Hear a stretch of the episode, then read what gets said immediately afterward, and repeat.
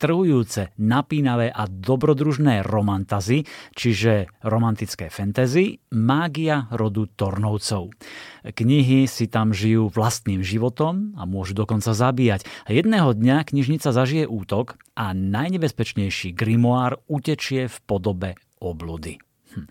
Ale pekne po poriadku, najskôr vám o svojom príbehu povie autorka Margaret Rogersonová. Hello, my name is Margaret Rogerson and I am very excited to introduce you to my book Sorcery of Thorns. Ahoj, volám sa Margaret Rogerson a teším sa, že vám môžem predstaviť svoju knihu Mágia rodu Thornovcov. Je o dievčati Elizabeth, ktoré sa zauča za knihovníčku v magickej knižnici so živými knihami. Šepkajú na policiach, prskajú atrament na okoloidúcich, ba dokonca sa môžu premeniť na bizarné oblúdy z atramentu a kože, keď ich niekto vyprovokuje. Jedného dňa knižnica zažije útok a najnebezpečnejší grimoár utečie v podobe oblúdy. Keď Elizabeth zasiahne, aby ho zastavila, zapletie sa do dávneho sprisahania, ktoré môže vyústiť do skazy milovanej veľknižnice, dokonca aj celého sveta. Aby tomu zabránila, musí spojiť sily so svojím nepriateľom na život a na smrť, mocným čarodejníkom Natanielom Thornom a jeho záhadným demonickým sluhom, ktorý má vlastné pohnútky. Veľmi sa teším, že je táto kniha dostupná aj pre vás, aby ste si ju prečítali a dúfam, že sa vám bude páčiť. Ďaká.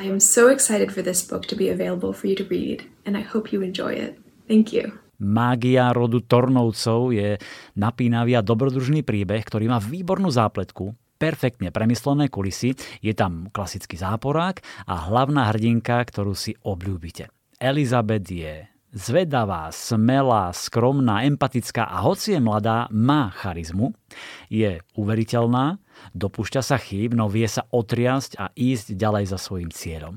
V tomto je rozhodne sympatická, má srdce na správnom mieste, občas je aj strelená a hlavne miluje knihy. Mám pre vás úryvok z knihy, ktorý načítala Lucia Vráblicová. Riaditeľka zaštrngotela kľúčmi a zadné dvere koča sa s vrzgotom otvorili. Na prvý pohľad sa šerá železom obrúbená cela zdala prázdna. Potom Elizabeth rozoznala na podlahe nejaký predmet.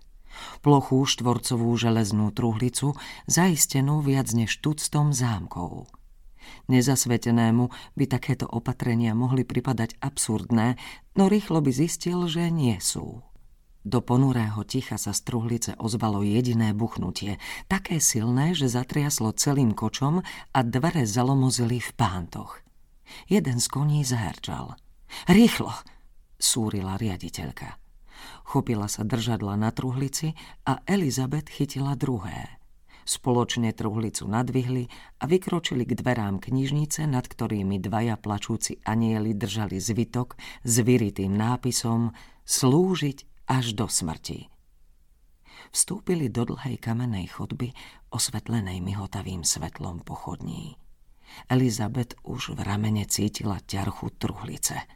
Síce sa už nehýbala, no Elizabeth sa tým nedala uchlácholiť, pretože tušila, čo to znamená. Kniha vnútri počúvala. Čakala. Pri vchode do krypty stál ďalší strážca. Keď zbadal Elizabet po riaditeľkynom boku, v malých očiach sa mu zaleskol odpor. Bol to strážca Finch. Prešedivený, krátkovlasý muž s opuchnutou tvárou, v ktorej sa jeho črty strácali ako hrozienka v koláči. Medzi učňami bol neslávne známy tým, že mal pravú ruku väčšiu a svalnatejšiu ako ľavú. Často si ju totiž cvičil tým, že ich šľahal bičom.